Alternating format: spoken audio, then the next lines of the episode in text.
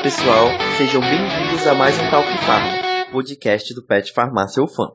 Eu me chamo Alex e no episódio do mês de agosto queremos dar ênfase para o tema aleitamento materno, pois é no mês de agosto que ocorre a Semana Mundial do Aleitamento Materno.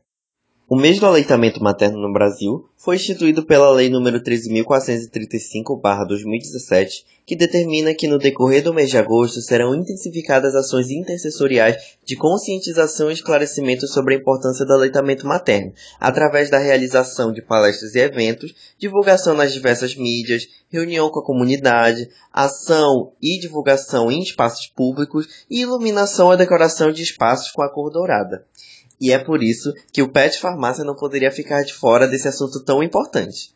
E para falar sobre esse tema tão atual e relevante, temos a honra de convidar a enfermeira Ticiane Santana. Ticiane, fale um pouco de você para a gente.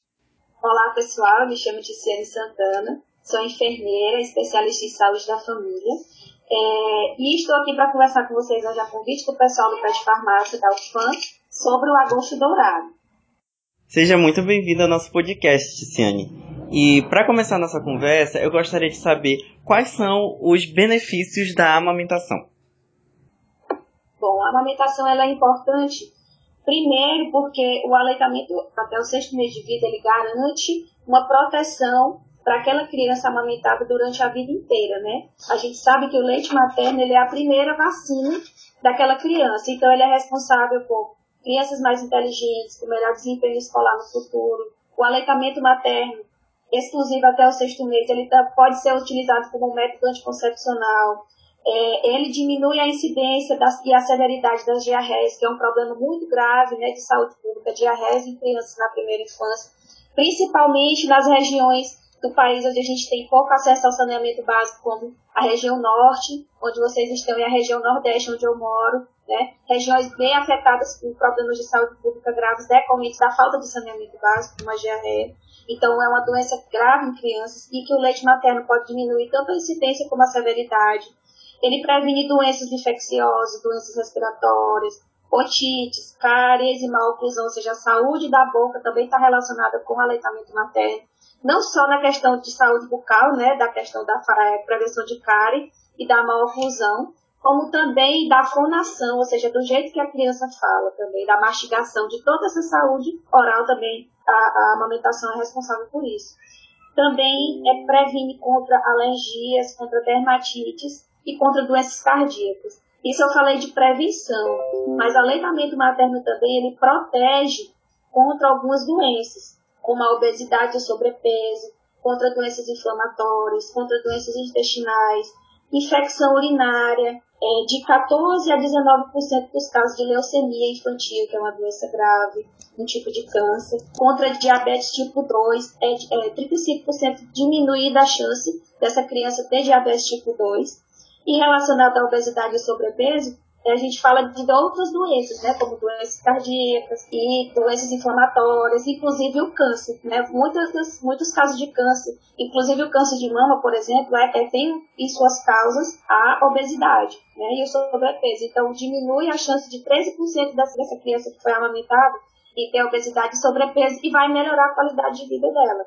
E é interessante falar, quando a gente fala de leite materno, da questão do, é, dessa proteção. A gente estava falando do efeito protetor. Esse efeito protetor do leite materno ele está relacionado à dose de resposta, ou seja, quanto mais essa criança é exposta a essa dose de leite materno, mais ela está protegida contra essas doenças que eu falei. Então, assim, a gente fala do aleitamento exclusivo, né, pelo menos até o sexto mês, mas essa alimentação ela é complementar, ou seja, o leite materno ele pode ser continuado até pelo menos os dois anos de vida, mas pode se estender até enquanto tiver favorável para a mãe e para o bebê. Realmente podemos perceber que a amamentação é uma etapa fundamental para o desenvolvimento humano e que nós podemos também estar passando essas informações adiante. Inclusive, essa é uma pergunta que eu gostaria de fazer. Como nós, futuros profissionais da saúde, nós profissionais da saúde, podemos estar dando ênfase a essa campanha? Bom, essa, é, a amamentação é um tema que ainda, é, ainda tem muito tabu em torno dela, né? Muito tabu em torno do corpo da mulher que amamenta, de colocar o seio para fora, de amamentar o bebê em público. Então, eu acho que a principal característica que o profissional de saúde tem que ter é relacionado à quebra desses tabus. E isso está relacionado à informação, né? Então, fornecer informação para essa mulher. E aí, quando a gente fala de profissional de saúde, a principal tarefa que a gente tem é desconstruir essa questão dos tabus relacionados à amamentação. Que o leite materno azeda, que o leite é fraco, que aquele leite não sustenta o bebê, que a mãe não pode comer isso nem aquilo, que a mãe não pode tomar álcool. Então, são muitos mitos e tabus envoltos no tema amamentação. E o principal papel do profissional de saúde nesse sentido é quebrar esses tabus, né? Então, é esclarecer essa mulher. E até quando vocês me convidaram, que eu vi que era um estudante do curso de farmácia, né? E aí eu quis ver a relacionado o papel até do farmacêutico com a parte da amamentação, porque muita gente pode pensar o que é que tem a ver o farmacêutico com a amamentação. A primeira coisa que eu pensei foi relacionada ao acesso. O profissional farmacêutico ele está presente em todos os lugares. Por exemplo, qual é a cidade micro que você conhece que não tem uma farmácia? E geralmente quem trabalha na farmácia é o farmacêutico. E aí, esse profissional ele poderia dar informações relacionadas para lactante, né, para a mulher que amamenta. E principalmente nós profissionais de saúde, vocês enquanto farmacêuticos quando se formarem, é a motivação e a proteção do aleitamento materno. A gente tem que motivar essa mãe a continuar amamentando. E para motivar, a gente tem que ter conhecimento sobre o assunto, pelo menos o básico, né? E a questão também da dispensação de medicamentos. Vocês vão saber da biodisponibilidade no leite, da interação medicamentosa. Existem medicamentos que são galactogogos. O que, que são galactogogos? São medicações que fazem com que se inicie e se mantenha a produção de leite. Então, é, um, é uma coisa boa de se ter conhecimento, porque às vezes a mulher tem dificuldade com a produção de leite. E aí, vocês, enquanto farmacêuticos, podem ter conhecimento dessas medicações que fazem com que o leite apareça e que ele se mantenha a produção. E também existem drogas que reduzem a produção do leite. Então, quando você for indicar ou orientar o uso dessa medicação para paciente, se você sabe que ela amamenta, é importante saber dessa informação, para que ela não tenha problemas na amamentação que ela já executa. E também tem o papel do, do profissional farmacêutico relacionado ao controle de qualidade dos bancos de leite, né? Sabendo que o Brasil tem a maior rede de bancos de leite do mundo, não só a maior, como a melhor, me deixou muito feliz em saber que, você, que existe farmacêutico lá fazendo esse controle de qualidade. Então, é um campo de atuação também do farmacêutico. Enquanto profissionais de saúde, a gente tem dever de motivar e proteger o aleitamento materno. Podemos ver que todos nós da área da saúde desempenhamos um papel fundamental nessa campanha, seja nos bancos de leite, garantindo a qualidade do leite materno, seja dar uma informação sobre os medicamentos e entre várias outras formas, sendo a principal delas a disseminação das informações corretas. Agora, a minha pergunta é sobre a família. Qual a importância do apoio familiar nesse momento? Ah, o apoio familiar é fundamental. A gente chama esse apoio, de, esse apoio da família de rede de apoio que nem sempre essa rede de apoio é exercida apenas por familiares. Pode ser um vizinho, pode ser amigo, pode ser uma pessoa que a, que a mãe contrata para prestar serviço para ela. O que é, que é a rede de apoio? Essas pessoas que vão ajudar essa mãe a manter a amamentação, porque a gente sabe que o período da amamentação ele é crítico por duas questões. Pela questão do puerpério em si, né, que é o pós-parto, a mulher está passando por vários é, desequilíbrio hormonal, a preocupação com o bebê que chegou, principalmente se é uma mãe de primeira viagem, a preocupação com ela relacionada ao corpo, porque são muitas mudanças. O período do pós-parto é um período de muitas mudanças. Então, não bastasse esse puerpério já ser uma, uma parte difícil, porque são mudanças que estão chegando, a amamentação, ela não é aquela, a amamentação não é aquela de revista ou de, ou de propaganda de, de TV que a gente vê, né? Que a mãe está sempre bonita, com o bebê sorridente, não é assim, a maternidade real ela é diferente. Geralmente a mãe está descabelada, ela não consegue tomar banho, ela não consegue comer, ela não consegue deitar. Então ela precisa, ela está sempre a, a, serviço de um bebê que chora, que nem sempre ela sabe o que, que ele tem.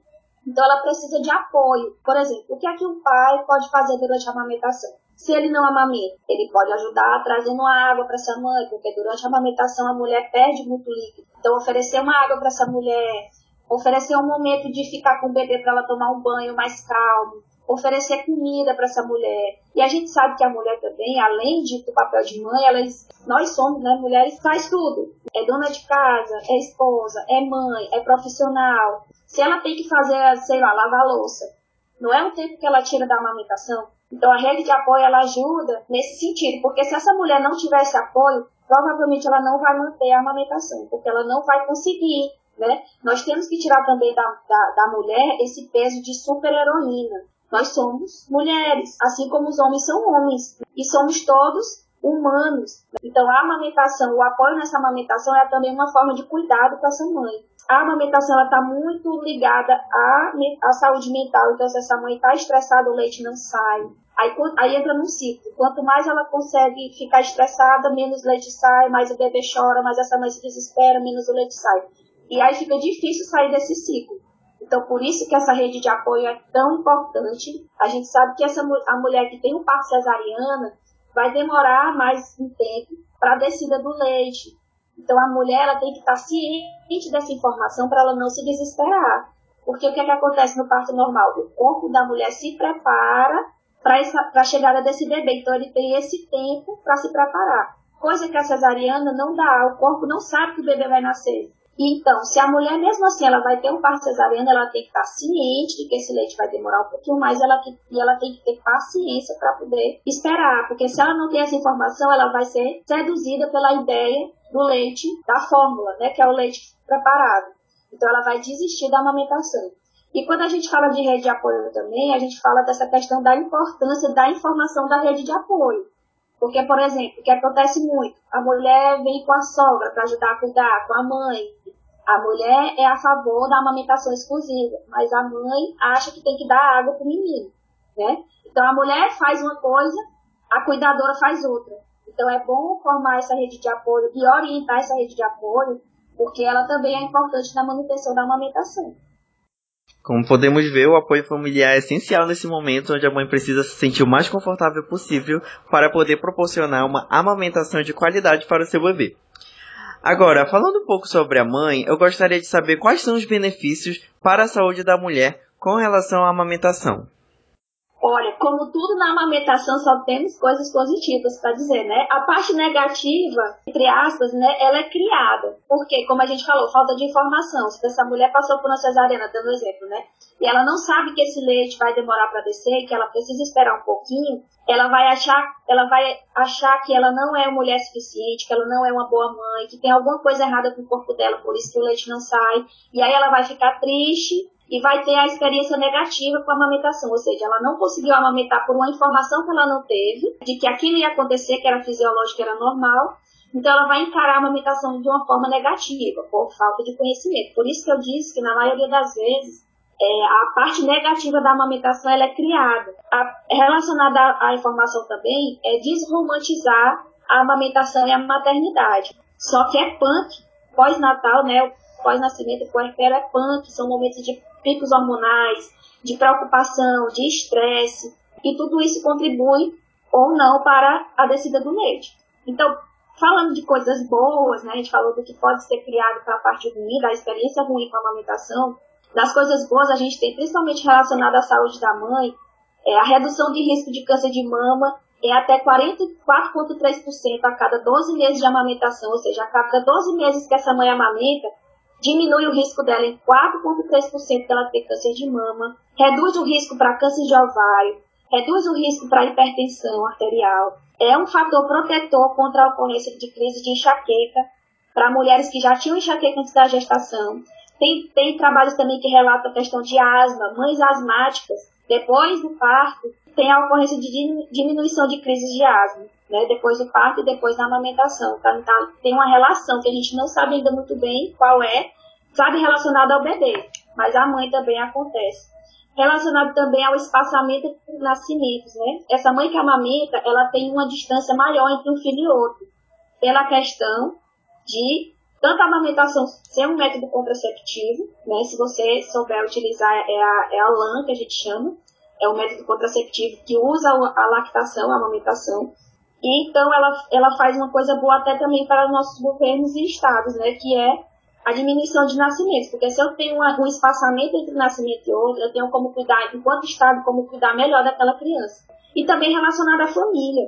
Se eu tenho crianças de nascimento muito próximos, fica difícil cuidar daquelas crianças, né? fica difícil manter aquelas crianças. Então, esse espaçamento de nascimento, entre nascimentos é uma coisa boa também para as mães, para os pais e para a sociedade. Então, é bom é bom para a saúde da mãe, é bom para a saúde do bebê, é bom para a saúde da sociedade e é bom para a saúde do planeta em geral, que é o tema da, do Agosto Dourado desse ano. Todo ano, a semana de amamentação, que é a primeira semana de agosto, ela tem um tema, né? E esse ano é amamentação e saúde do planeta. Então, principalmente relacionado ao uso de fórmulas, né? Porque a gente está falando aqui a amamentação, ela só tem benefícios, né? Para a mãe, para o bebê, para a sociedade e também para o planeta. Porque se eu uso fórmula, o uso de fórmulas, que é o leite comprado, ele dá problema na sustentabilidade do planeta. Por quê? Esse leite é feito a partir de quê? O leite de gado. A criação de gado ela tem emissões de gases superiores a todo o setor de transportes do mundo. Ela, tá, ela faz com que 51% de todas as emissões de gases do efeito estufa do mundo também. É, a compactação do solo, ou seja, aquele solo ele se torna improdutivo, o solo que é usado para pastagem.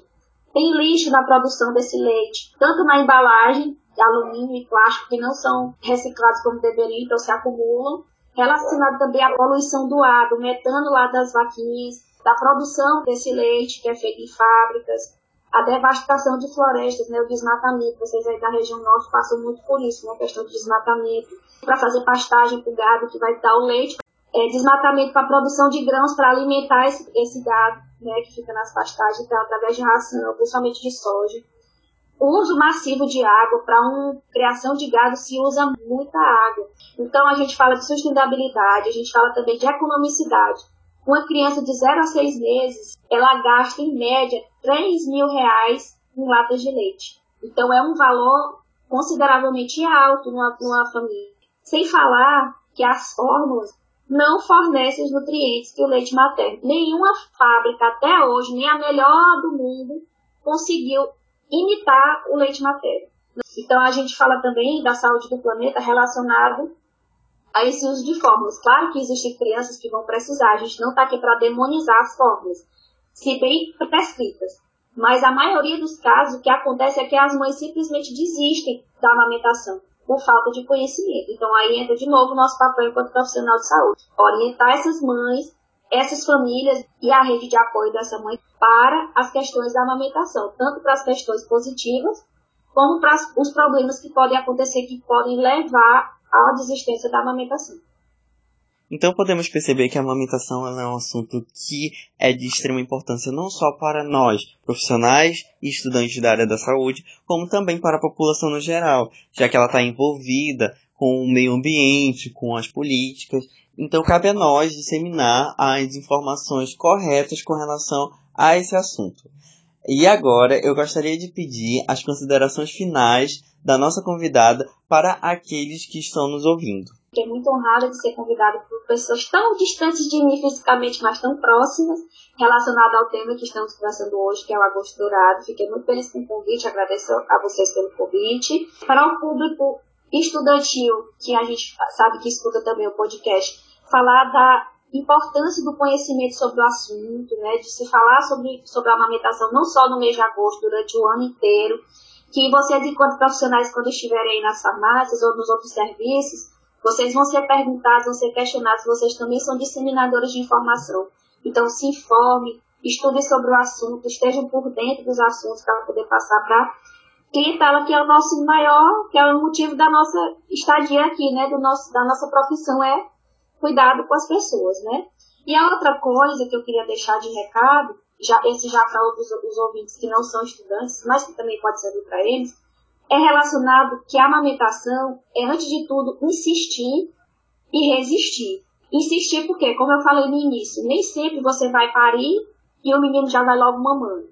Isso seria o ideal, mas nem sempre é o que acontece. Na maioria dos casos não é assim que acontece, né? O corpo ele tem um trabalho a fazer, é um ato fisiológico, é, mas existem outras questões por trás, né? Então a gente tem que insistir, não pode desistir logo do começo e resistir porque amamentar também é um ato político. Quando a gente fala de saúde do planeta, eu estou falando de política. Quando eu falo de quebra de tabu, de poder amamentar meu filho onde eu quiser, é política.